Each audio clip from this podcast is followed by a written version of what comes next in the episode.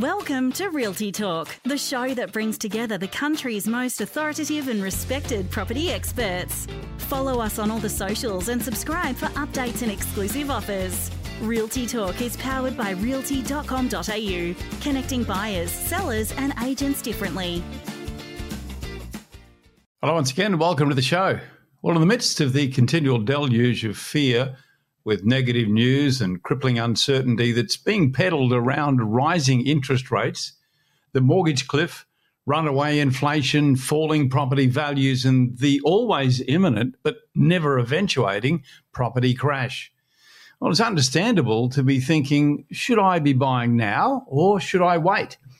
PK Gupta from Australian Property Mastery joins us to help you answer that perennial question.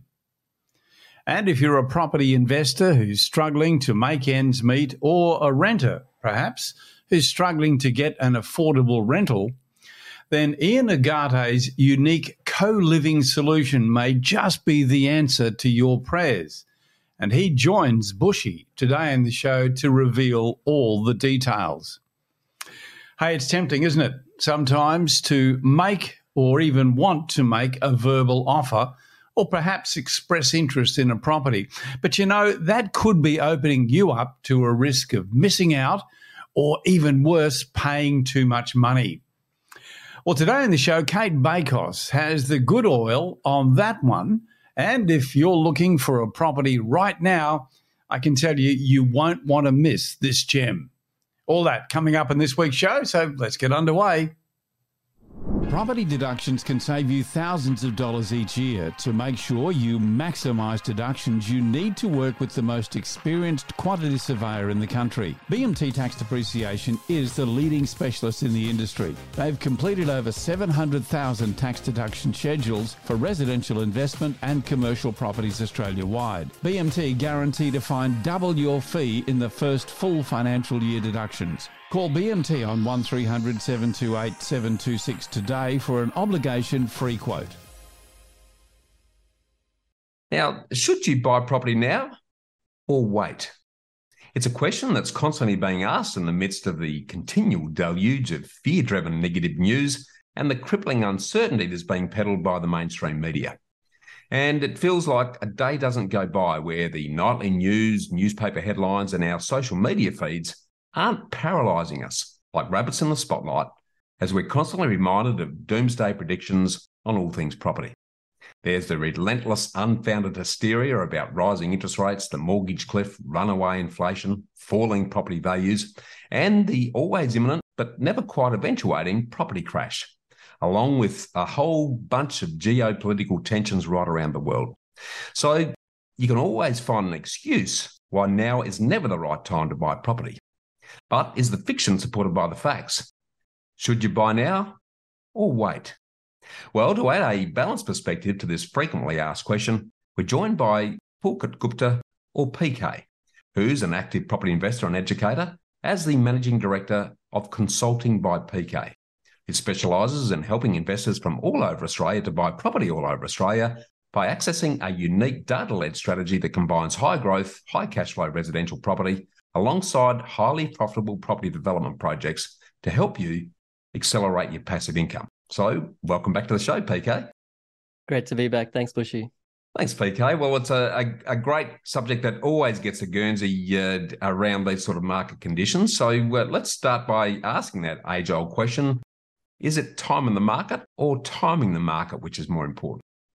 It's such a common question. And and I remember like maybe seven, eight years ago when I used to hear podcasts. I'm not not necessarily this one, but some others, and every single property educator, buyer's agent, anyone who was trying to sell you something will always answer this question the same way. Um, that it's not timing the matter the market that matters, but it's rather time in the market. And initially I used to think, yeah, that it, it makes sense, right? Because we have to hold these properties over the long term. The longer we hold them, the more um, dividends we we reap, right? The more benefit we get. But then as I listened to more and more podcasts and kind of started building my own portfolio, I started to realize that that's actually not necessarily true.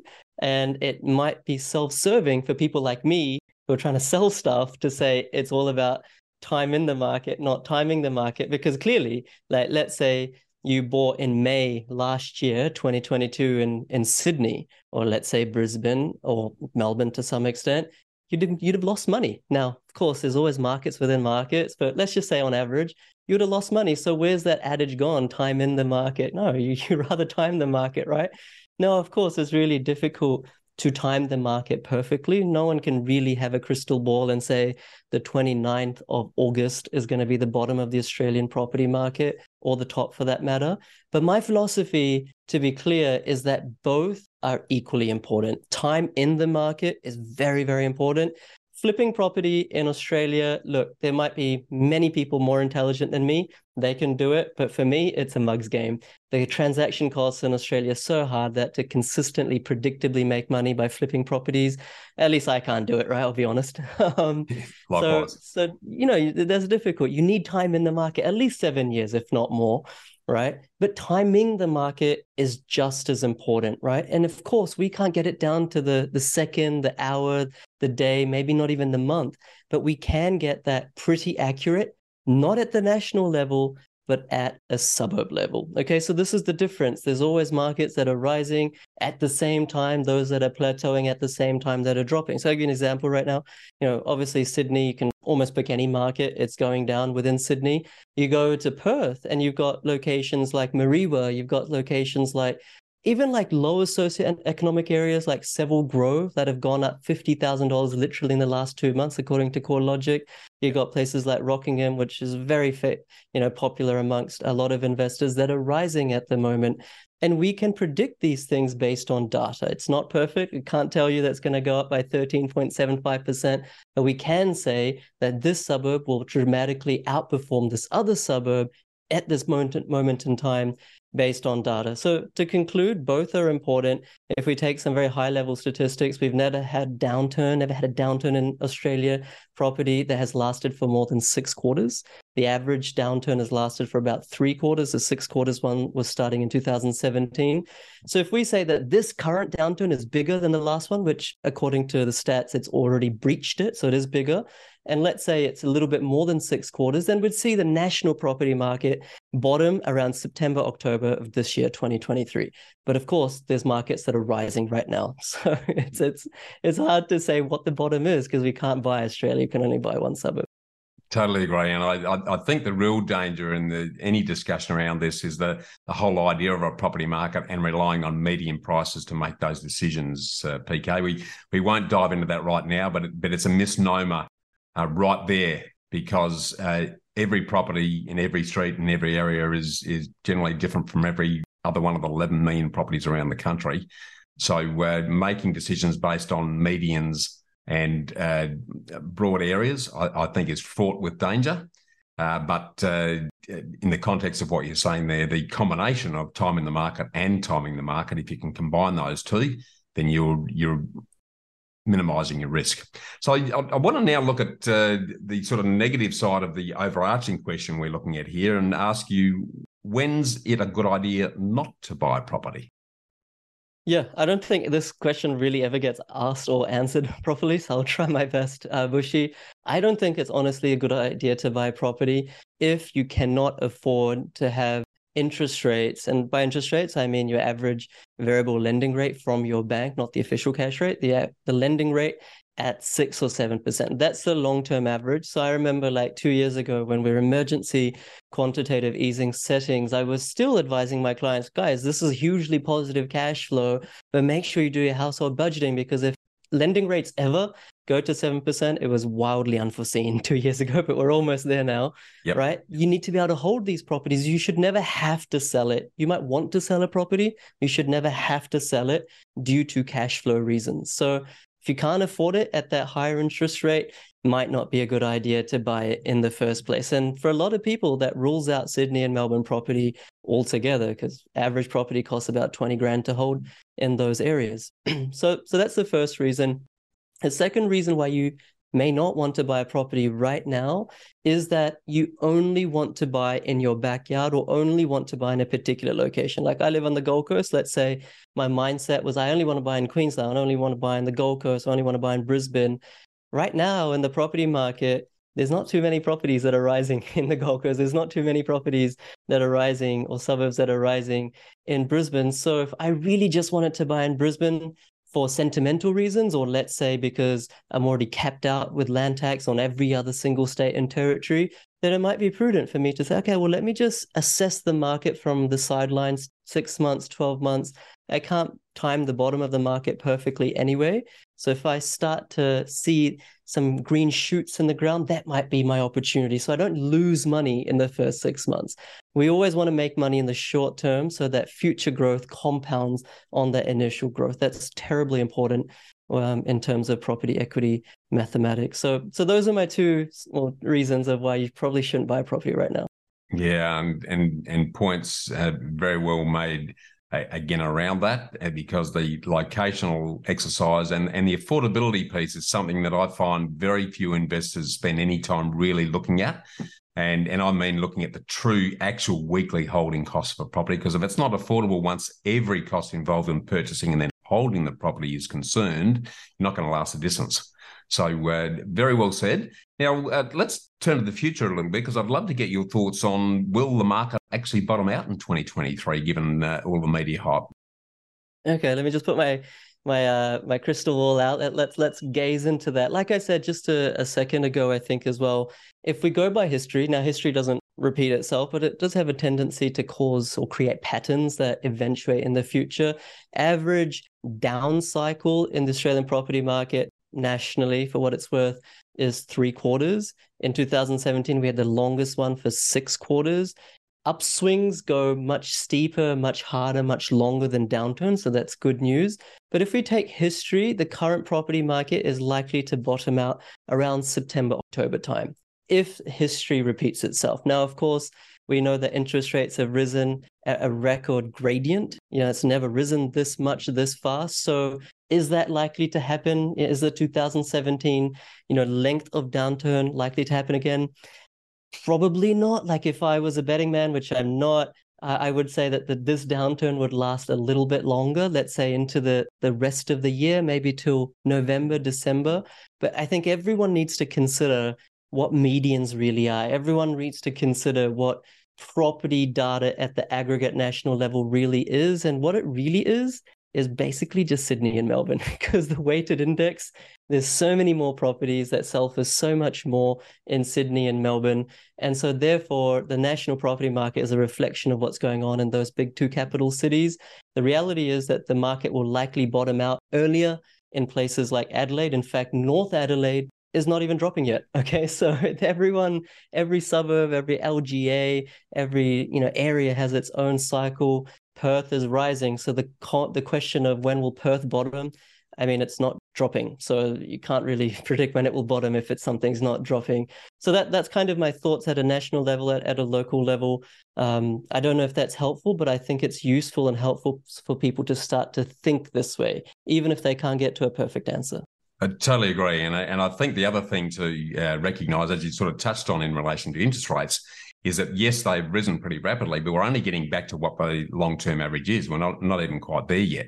So we've been in this artificial uh, zone, and while it's been a while, people tend to forget what the the true conditions are. And exactly the same applies to property. What we're seeing in the softening of property is actually very normal for for an old crusty guy like myself who's been in the industry for a long time what I expected exactly what we're seeing now. There's no surprise or shock about it. It's just a normal part of the the overall movement of property conditions that vary around the country.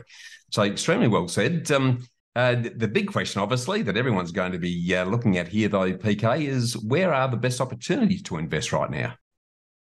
Yeah, sure. I, I might tackle this from a commercial versus resi, and then let's go into the resi uh, I don't like to use this word, but like hotspots for for want of a better term. So eh, I think commercial property is really becoming very popular because uh, there's a lot of content online for people to become educated about it and and what have you. My contention or or my sort of argument with commercial property is that the markets typically price it on a yield spread versus the average variable lending rate or or interest rates. Yep. Now, there's a lot of yield compression that has occurred. In other words, yields have come down, cap rates have come down, prices have gone up in commercial property. and they haven't really reverted themselves just yet. Now, unlike residential, where yield can be terrible, like 2%, let's say in Sydney, but capital growth fantastic, doesn't quite work like that in commercial. The capital growth or the yield compression or vice versa is almost in direct correlation with interest rates. So with interest rates rising, you'd expect yields to rise. You can get a, a CBA term deposit at 4%, risk-free asset. Now, the average yield for commercial property, blue chip commercial property, I would argue in Sydney, Melbourne is actually under 4%. So that doesn't make any sense because there needs to be a yield premium. Even with Perth commercial, Brisbane commercial, Adelaide commercial, that yield premium means that yields or cap rates need to rise and therefore valuations need to sink. So for what it's worth, always exceptions to any rule and markets where they're markets. But for, for my money, residential is a better bet than commercial right now. And we've talked about the markets and cycles and locations and residential, but where I would be investing right now, the best opportunities are where the affordability lies. And the affordability lies most still in Queensland, in South Australia, and in, in WA. Now, WA, Queensland, you have to be very cautious that you're not overexerting yourself into a mining led economy. Um, but there are areas within Perth, let's say, that aren't exclusively reliant on commodity prices. Same with like Townsville, for example. 10 years ago, that was a mining town, no doubt about it. It's no longer a mining town. A place like even Rockhampton or Bundaberg are no longer one, you know, industry town. So they present opportunities where incomes are very high, where property prices are very affordable, and the data, the balance between demand and supply is very strong. Same with northern parts of Adelaide, even a place like Gawler. Not that I'm saying to go out and buy there, but prices are increasing there. So these are amongst the, the best opportunities in Australia right now, not trying to time the bottom of a Sydney market and spending $30,000 a year to try hold that property. Yeah, extremely well said. And I, I, think yeah, the, the, important distinction for those listening and, and watching today in relation to the commercial exercise is that it's become a bit of a flavour of the month. There's a lot more interest and a lot more information there, but people do need to realise that the hurdle rates in terms of the equity contribution to commercial are generally significantly higher than what they are in resi. So you just need to to bear that in mind. And on the residential front, uh, the, the, key, given that we've just been through this situation where just about every property in every area, as a result of the COVID stimulus and the petrol that's been thrown on the fire, is actually increasing value, then we need to be looking at forward forward uh, uh, indicators rather than lagging indicators as far as ongoing growth is concerned. If if you're looking for capital growth, so that the sort of return and focus on quality is now more important than it's ever been. So, uh, some really good thoughts there, PK. Uh, look, I, as always, I uh, want to thank you for these very timely observations and your insights again. And thanks again for your generous time on the show today. Appreciate it, Bushy. Very grateful. Thanks, PK. Well, yet again, let's remind ourselves that the best time to purchase property is actually every time you can afford to, because it's never about when, but it's always about what, where, and how. And in our current environment of fear and uncertainty, it's good to remind ourselves of the sage words of the world's greatest living investor, Warren Buffett, who wisely says, Be fearful when others are being greedy, and be greedy when others are being fearful because in the wonderful world of Australian property, with nearly 11 million properties spread across over 15,000 different suburbs and locations, where there's a will, there's always a way. As long as we continue to live in properties, there's always property opportunities. So, if PK's approach has resonated with you and you'd like to find out more, check out consultingbypk.com.au, where you can explore his Property Investment Accelerator course or feel free to watch his very informative Australian Property Mastery with PK Gupta videos on YouTube, or you can join his Facebook, Facebook community of the same name. Keep watching and listening to your Property Hub's trusted voice for all things property here on Realty Talk. Successful property investment is a game of finance. Do you have the right team and the right game plan? Realty Talk is brought to you by Know How Property more than mortgage brokers, Bushy Martin and his team of investment architects set you up with a sustainable strategy structured to lower your costs, tax, risk, and stress while increasing your capacity for growth.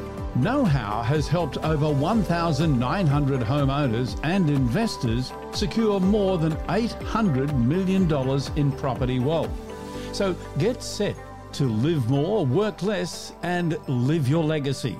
Want to know how to invest in your freedom? Visit knowhowproperty.com.au.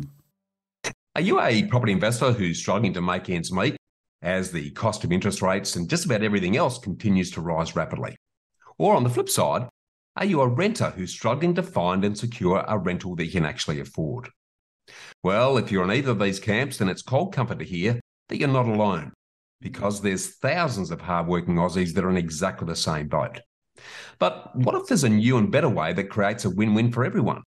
Well, that's exactly what we're going to reveal today as we're joined by leading property expert, educator, and changemaker, Ian Ugarte, who drives the Australian Housing Initiative and Invita Co Living in his role as Australia's leading micro apartment rooming house and boarding house specialist. So, welcome back to the show, Ian. Hi, thanks for having me back. Great to see you again, mate. Uh, as I sort of alluded to in my intro, uh, what are the challenges being experienced in traditional residential rental properties? And as importantly, why is that the case? Uh, cash flow is probably the biggest problem for uh, investors in rental properties right now. The ownership of those properties, uh, you know, a lot in the last, you know, however, last five years when interest rates were the lowest they've ever been, which made property quite affordable. Uh, and uh, you know, people had interest rates were very low.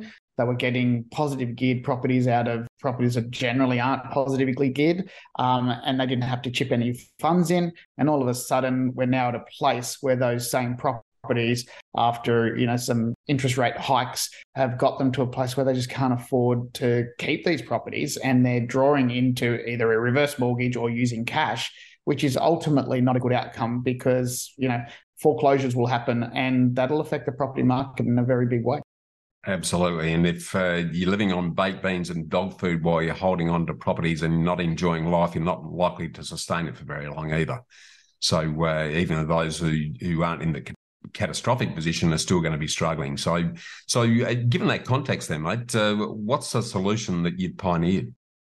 Um, yeah, I pioneered a solution. I didn't really pioneer it. It's been around for, you know, day dot. The old style of boarding house, um, rooming house setup has been around since the, you know, the last couple hundred years. Yep. What I did was I brought it to the market in a way that would actually allow people to um, use it in a modern concept way. So rather than having shared areas and shared bathrooms, um, what we brought to the market was a co-living property that is um, that gives everyone in the house their own space and they just share one communal area. So every person will have their own uh, bathroom, their own kitchenette, their own sitting area, their own bedroom. They share the common kitchen, which no one ever uses, and the laundry um, for the possibility of washing their clothes, obviously.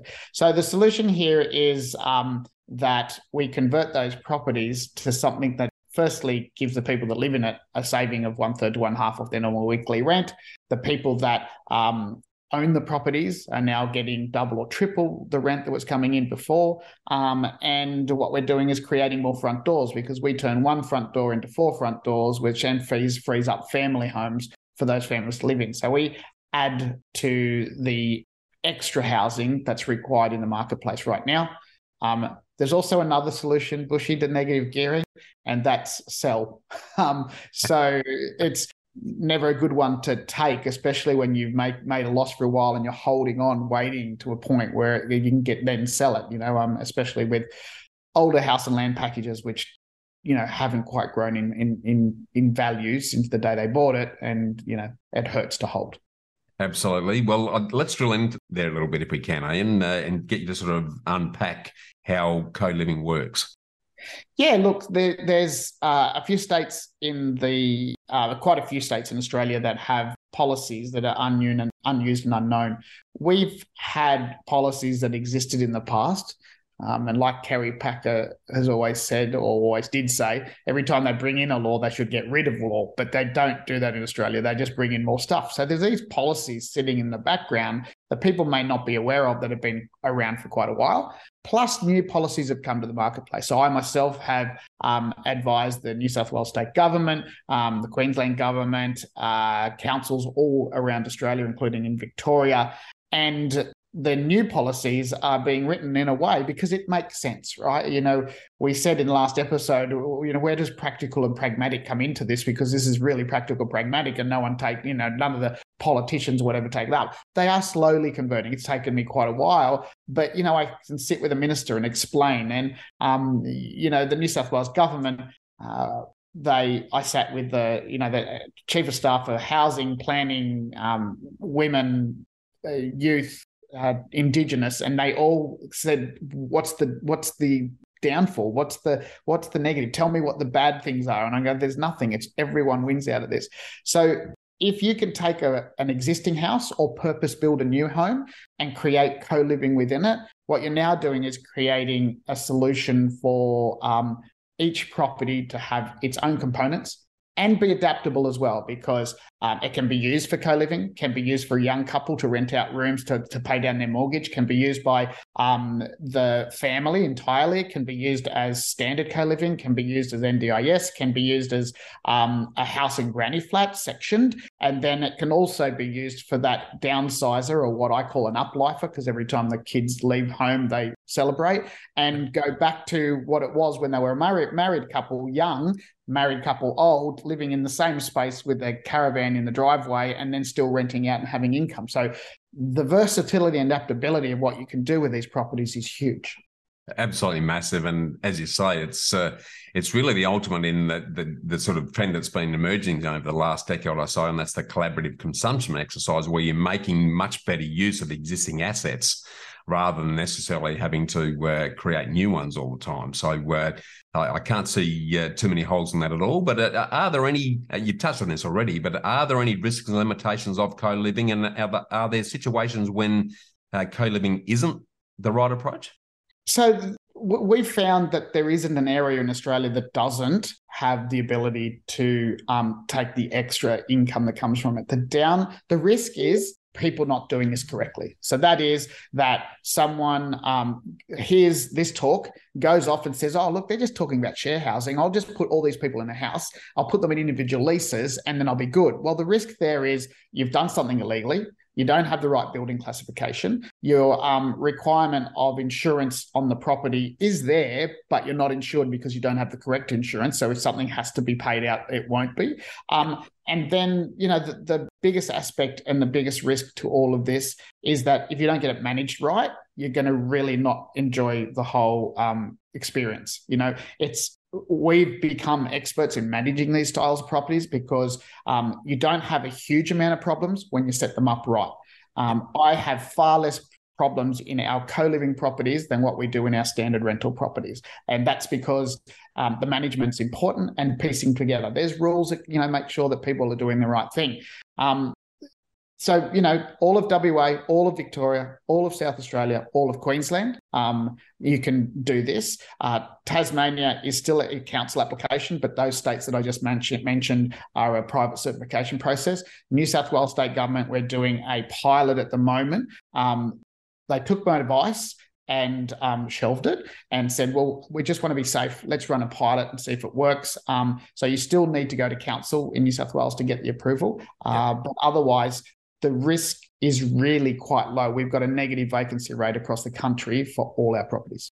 Yeah, it's uh, amazing. You've got a bit of uh, a few points on the board now with the the time that you've been doing this, mate, and, and given the uh, environment that we're now in and we continue to move into with the, uh, you know, there's something like 500,000 new migrants coming into the country on either temporary visas or, or permanent visas. And with the housing shortage we have, what a great way to utilise under, underused assets at this point to solve a problem without having to spend too much money doing it. Yeah, agree, agree totally. There's 13 and a half million bedrooms empty every night. Let's use those better. Absolutely. Well, uh, I really want to thank you again for sharing your groundbreaking initiatives, Ian, and thanks again for your time on the show today. Thanks, Bushy. Well, it's often said that the definition of insanity is continuing to do the same thing over and over while expecting different results. So, if you're an investor or potential investor who's serious about making a positive difference by reshaping housing so it's affordable for all again, so that you can do good and do well, then reach out to Ian and his co living team at invita.com.au. Keep watching the Property Hub's Realty Talk, your trusted voice for all things property.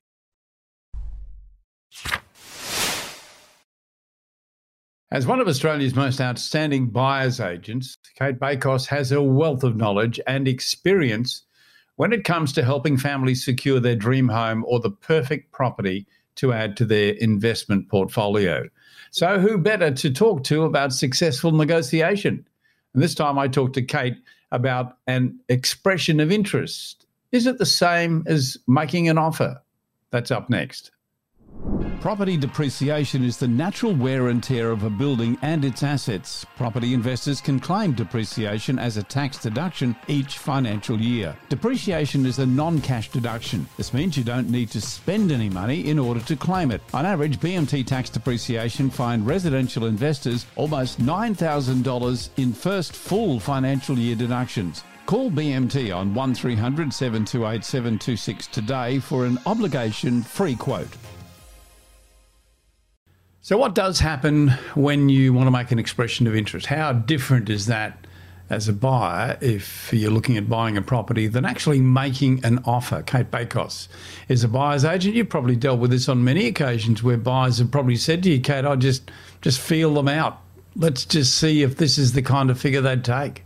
Yeah. How seriously do you take that? I don't like this approach. However, sometimes talking to the agent before you're about to document an offer and just getting a bit of a feel for where the vendor's expectations are and, and what terms are important to them. It can be a, a nice way to get the conversation started. But if a buyer is handling the, the conversation with an agent themselves, I really strongly recommend that they don't put forward a verbal offer or an expression, as Mm, you've alluded yeah. to, because a vendor can't take that as as an offer that's in It's writing. not binding at all, anyway, Not at all. on anyone. That's right. Now, the, the issue is there's lots of issues associated with doing it this way. Firstly, if the buyer changes their mind, or they haven't completed all of their due hmm. diligence, they're throwing around offers, and then they realise that they've either gone in, you know, too high or too low, or whatever. They've already put a foot forward.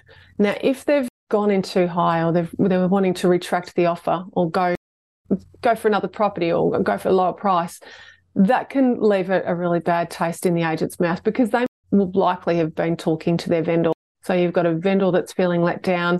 They might be annoyed with the agent, and the agent won't feel that they've got a lot of trust in that buyer if this happens again and again.